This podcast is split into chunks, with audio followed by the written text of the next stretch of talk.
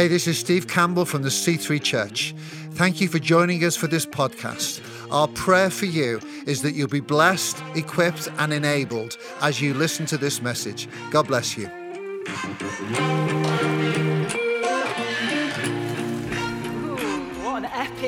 Was that, whose heart is beating in time with the bass of that. Um, hopefully, it communicated well to those watching online. It's so good to be gathered together, both here in Cambridge, in the flesh. Uh, if you're watching in Colchester, Bury, so welcome. We've already had a shout out to those in the prisons. Can we all just say hello to them? Hello! It really is so good to gather together, isn't it? I also want to give a shout out to the carers in the live link. If you're watching out there with a little one, um, it is hard work, isn't it, raising a young family? But God is so in it. So thank you for that epic introduction, Steve. Thank you for that epic intro that we've got there. I was thinking about doing a bit of an icebreaker this morning.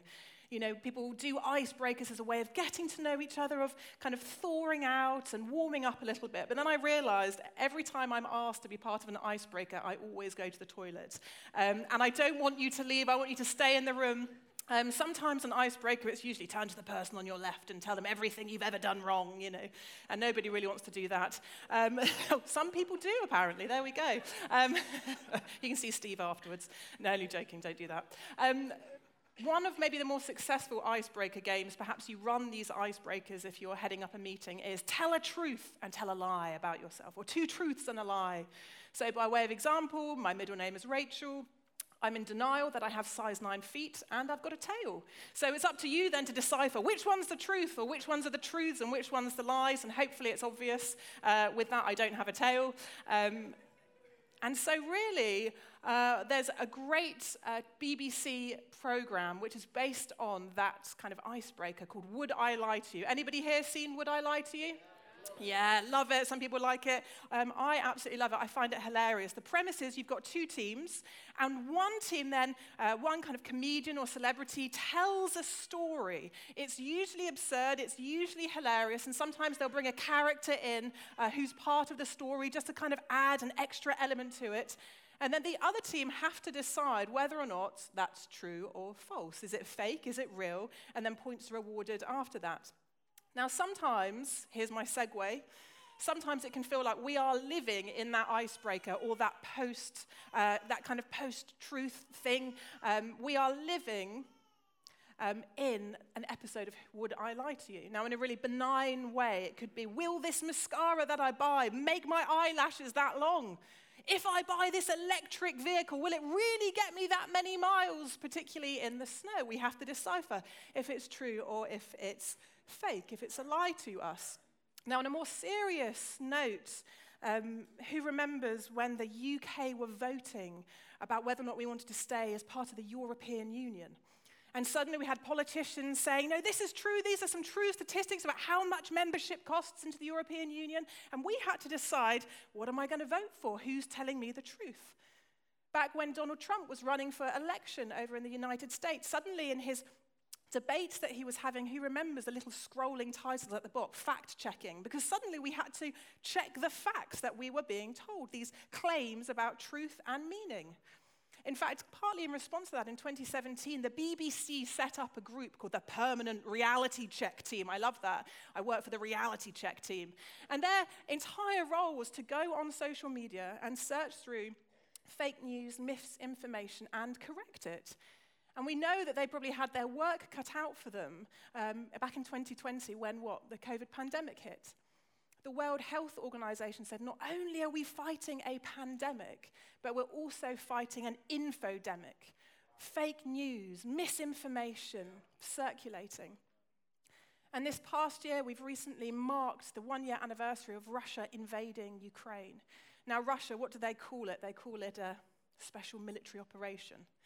We call the conflict a war on truth. That was some of the titles used when Russia invaded Ukraine, a war on truth, because suddenly it was about who is telling the truth, whose claims are real, who can we trust. And in this culture and context, it is totally understandable then that we question what is truth. Does it even exist? Can I say that there is one single meaning? Or really, is it your experience of truth against my experience of truth? In fact, my experience of truth maybe is the only thing I can trust. We call this subjective truth, which is me as the subject and my truth, my subjective truth versus your subjective truth. And you know what? I don't even think truth exists outside of myself. It's your opinion, your perspective against mine. That's just how it is. And maybe that feels a safer way of living. But, friends, I wonder then what happens when we come to church, when we pick up our Bibles, when we think about the person of Jesus, when we hear preaching and messages, when we sing songs, truth claims about the person of Jesus, about the character of God and what he's like. Do we feel cynical? Are we skeptical about these claims? And again, understandably, this has led many people to deconstruct their faith, to deconstruct the person or the historical Jesus to then rebuild it again according to their subjective truth. I believe God is all loving, and therefore, He's never going to say anything that challenges my happiness. He's never going to say anything that really gets to me. I build a Jesus in my own image. I build Christianity the way that I want it, according to my subjective truth that feels real and comfortable. So, friends, this four week series, Fake News, really dives into the heart of this to unpack it. So, I'm not going to wait to the end of this message to give you the ask, which is this Can you read the Gospel of John in the next four weeks? Can you come and listen to this message as we build on these themes each week? You might say, well, how can I even trust the Gospel of John answers this question? What is truth? Does truth exist? Who is the person of Jesus? Now, the Gospel of John was written possibly by one of the disciples of Jesus, an eyewitness to the historical Jesus. And he grapples with that idea of truth. And in fact, at the time that he was writing, they said, Look, if you are going to make a claim, we need two or three witnesses to come together to corroborate it. So John says, Okay, I'm not only going to give you two witnesses, I'm not even going to give you three, I'm going to give you seven different witnesses that testify to the truth of Jesus Christ. I'm then going to give you seven direct statements that Jesus makes about himself. And then I'm going to give you seven miraculous signs that point to and prove and demonstrate the truth of what Jesus has said about himself. In fact, John tells us why he writes this gospel, so we can approach it. And this is my ask that as you read it, you say, God, if you are real, if you are true, reveal yourself to me. Let me encounter truth outside of myself. And I encourage you, ask yourself, do, does it feel like I'm being conned here when I read this gospel? Or does it have the ring of truth about it? Let's pray then before we jump straight into the Gospel of John. Father, we position ourselves as we come to your word. We not only read your word, but I trust that your, your word reads us. And so we want to just surrender. We want to have ears to hear, eyes to see what you might be saying to us. And truth, if you exist, would you reveal yourself to my brothers and sisters, both in the room, both watching online? In your name we pray. If you're brave enough, say amen.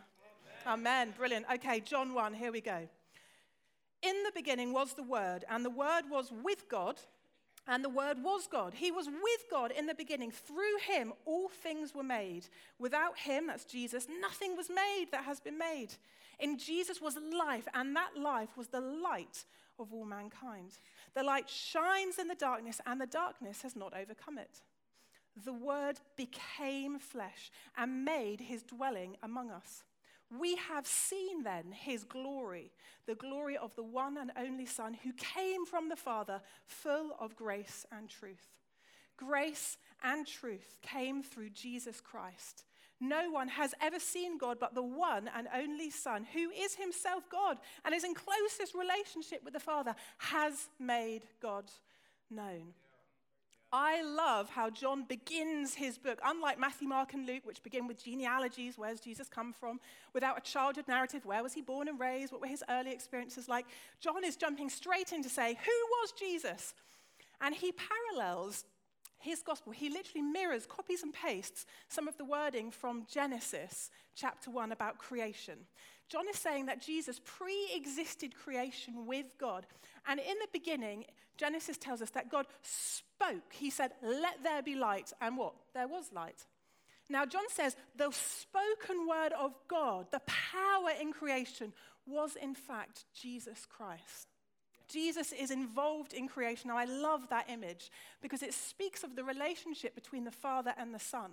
That Jesus is not only communicating the Father, but he himself is part of the Father. There's, there's this symbiotic relationship between Father and Son. And as you read throughout the Gospel of John, Jesus says repeatedly, I and the Father are one. Whoever has seen me has seen the Father. Jesus is the image then of the invisible God. He is the Word. He is manifest then. Now, this is so interesting. And the first point I want to make then is truth exists because of the incarnation. Who here has heard of the word incarnation? Yeah, I wonder how many of us really knows what it means. A bit of a language lesson. Who here has eaten a chili con carne? Yeah, a couple of people have had a chili con carne. So chili is chili with meat, con carne. So there's something about the incarnation is with meat on. So here God is taking on meat. Incarnation, God with meat, chili con carne. That's how I remember it. And this is what John is saying. John is saying the spoken word of God is now dwelling in human flesh, in muscle, in meat. We have God the Father. Now, this is revelationary for us because suddenly God has entered into human history. He has come, in fact, John says, we have beheld him, we have seen his glory. So we've got my subjective, or John's subjective experience of God. What is he like in the person of Jesus? But we also have this objective revelation of God in the flesh. And suddenly, all our theories and claims about God are put to the test. What is God like? Does he love me? Is he cross with me? Is he a really angry, punitive kind of God? Will he forgive me? Does he even care about me and the way I live my life? All these questions are suddenly put to the test in the person of Jesus God with meat, walking the earth.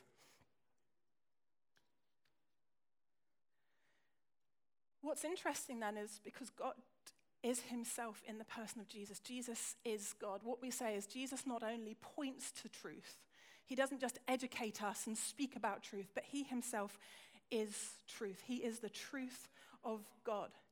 And therefore, Jesus' incarnation isn't just about educating us, about us having a head knowledge. Oh, yeah, well, I know what God's like because I read this about Jesus. But, friends, it is relational. We can have a relationship with truth. Now, a kind of example of this is when I was working during COVID lockdown, I didn't meet lots of colleagues, I was only email correspondence with them. And I got a bit of an understanding. I could understand a bit of the truth of some of the characters that I was working with. For example, I knew that they had you know, a pet cat. I knew when their birthdays was. Um, I knew that they liked using exclamation marks in an email. Um, I had a bit of a picture or an idea based on something of the truth of that person. Now, if I had a colleague come and tell me, oh, I've been hanging out with them, this is my testimony of them, that would have been interesting, maybe added to some of the truth, but a totally intellectualized version of that truth. It was only when COVID lockdown lifted and I actually met some of these other colleagues of mine in the flesh that suddenly I had an encounter with the truth of who they were. So, point one then is that truth exists because of the incarnation. We know what God is like in the person of Jesus, who we can have a relationship with. Okay. Point two then. Who's with me? Yeah, point two. Truth defines reality. What this means is because we believe that truth exists in the person of Jesus Christ, we believe that Jesus has come from the outside in. He pre existed creation and now he has come into creation. Therefore, we have truth existing outside of ourselves, an objective reality that exists outside of our subjective reality and take on it, a truth beyond our perception of it. Let's read John 3. The one who comes from above, talking of Jesus, is above all. The one who is from the earth, like you or I, belongs to the earth and speaks as one from the earth. The one who comes from heaven is above all. He testifies to what he has seen and heard. Whoever then, you or I, believes in the Son has eternal life, but whoever rejects the Son will not see life, for God's wrath remains of him.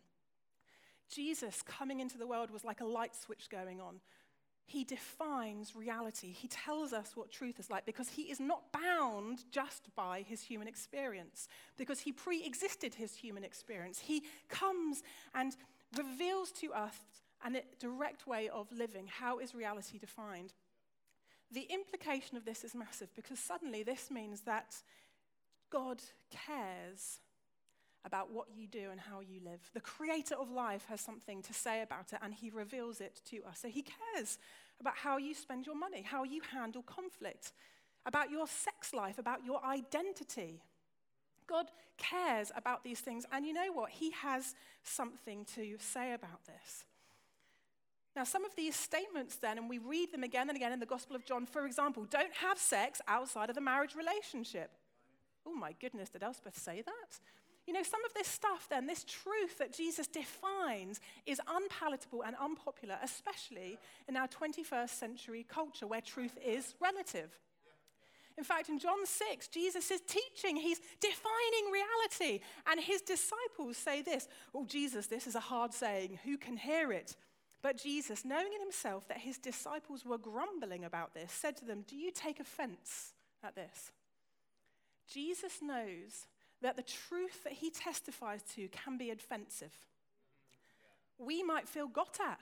And I love this account in John 6, which is saying, even the disciples, the people who've been hanging out with Jesus, are grumbling. Oh, I don't really like what he said there. Oh, this is an offensive message. People aren't going to really like it. And you know what? Newsflash. Friends, we might not like the truth that God reveals to us about our lifestyle, about our spending habits, our viewing habits about our relational habits with people. But, friends, God has something to say about this. Now, you don't have to look far to hear reports about how irrelevant Christianity is to our current modern society. In fact, we have news outlets saying the church needs to reform because it's totally irrelevant. You need to change thousands of years of teaching to keep in line, you know, with modern thinking and modern relationships and modern identity and all this stuff. But, friends, just because people in power decide that they want to tweak and proclaim a different truth does not undermine the objective reality which Christ defines. In fact, we might not like it. We might not like it. And yet, we are all held to account to it. Our subjective beliefs and opinions are held to account. So, you might say, you know what, I'm in a loving, committed, consensual relationship. Of course, I can have sex you know what, I think tithing and giving 10% of my income, you know what, I, I think that's a pretty outdated Old Testament thing. This is my belief, this is my opinion, I'm going to live by it, this is my subjective truth. And as though God in reaction says, Oh, okay, don't worry about me, that's just my opinion on the matter, you do you, uh, I'll do me, you know. God isn't like that. Now, friends, Jesus knows that this might be hard to hear. You might take offense at this. I wonder where your heart's at now, me saying this stuff to you. Do you feel like you're grumbling in your spirit a little bit? Well, I don't really like the person of Jesus then. This incarnation doesn't sound like good news to me. It sounds like he's come as a bit of a killjoy, toe the line. And that's why this third point is so important. Point three then is truth is full of grace. Truth is full of grace. Jesus says, If you hold to my teaching, you are really my disciples, and then you will know the truth, and the truth will what? It will set you free. Jesus says in John 10:10, 10, 10, I came in the incarnation, I took on flesh to give life and life in its fullness to you. There's a relationship then between the fullness of God and truth and the grace with which he shows. Again, when you read the Gospel of John, you can't escape this. Jesus has multiple encounters with people who are in sexual relationships outside of marriage. And what does he do? He is so gracious to them. My goodness, he is so kind. He's so loving and merciful. He's protective. There's another story of somebody who denies the truth of Jesus. God is so compassionate and merciful and gracious to him. Somebody else who acts really, really violently. He carries a knife around and he slashes somebody's ear. How does God, in the person of Jesus, deal with that? Full of grace and kindness. It is kindness that leads us to repentance. So, friends, we believe totally that truth exists in the person of Jesus, and we can verify what God is like and who he is. We trust that Jesus defines reality and what life is to look like. But, friends, don't miss this that his truth is so full of grace, compassion, kindness, mercy. He's so generous. Light has come into the world. And as John says, some chose not to receive it. But for others who did, they became sons and daughters of God. They entered into that relationship. They had a taste of freedom, of life to its fullness. And friends, the Gospel of John says this come and see. Jesus says to some disciples, Come and see, spend the afternoon with me. And there's an invite to all of you now come and see the person of Jesus. The historical Jesus who is now at the right hand of the Father, back where he started. before we go into another song, and then there's going to be a chance just to respond to this, I want us, if you're brave enough, to open up your hearts to the idea of truth. And that truth is the person of Jesus, who is so gracious to you. He's not going to come to condemn you, to chide you. He is so gracious to you. Let's just quieten ourselves before Him now. And if you want, again, just open up your body as a sign that you're opening up yourself, your soul to Him. And I believe that for some, you've only had an encounter with truth, the truth of God. And God has felt very punitive. Maybe you, even yourself, have had a kind of a punishing, brutal relationship with a father or with other people or with the church. And maybe you feel hurt by the church. You've known the truth of the church. And today, God wants to remind you of His grace and His kindness and His love. He woos you, He pursues you with kindness and compassion. And for some of you, maybe you've only known the grace of God and you've taken advantage of it. And today, God wants to steer you back to the truth of His word, the invite to freedom, to life in its fullness. I just had a sense as well that some of you are almost trying to pedal two bikes. You use Christianity to maybe feel good. You come on a church on a Sunday because it's a feel good factor. And today, Jesus is saying, Come and see me, the real person, the real God with meat on. Come and have a relationship with me. Come and see. Follow Jesus. Come and see that his truth is full of grace, which leads to freedom. you looking for freedom? Are you looking for more life? life in its fullness. Maybe life seems very monotonous, very black and white, very grey at the moment. And Jesus is saying, Come and see. Come and see. Taste of my goodness. Know my freedom. Father, would you give us ears to hear, eyes to see who you are? Let us respond then to your invite about coming and seeing that you are good. In your name we pray these things. Amen.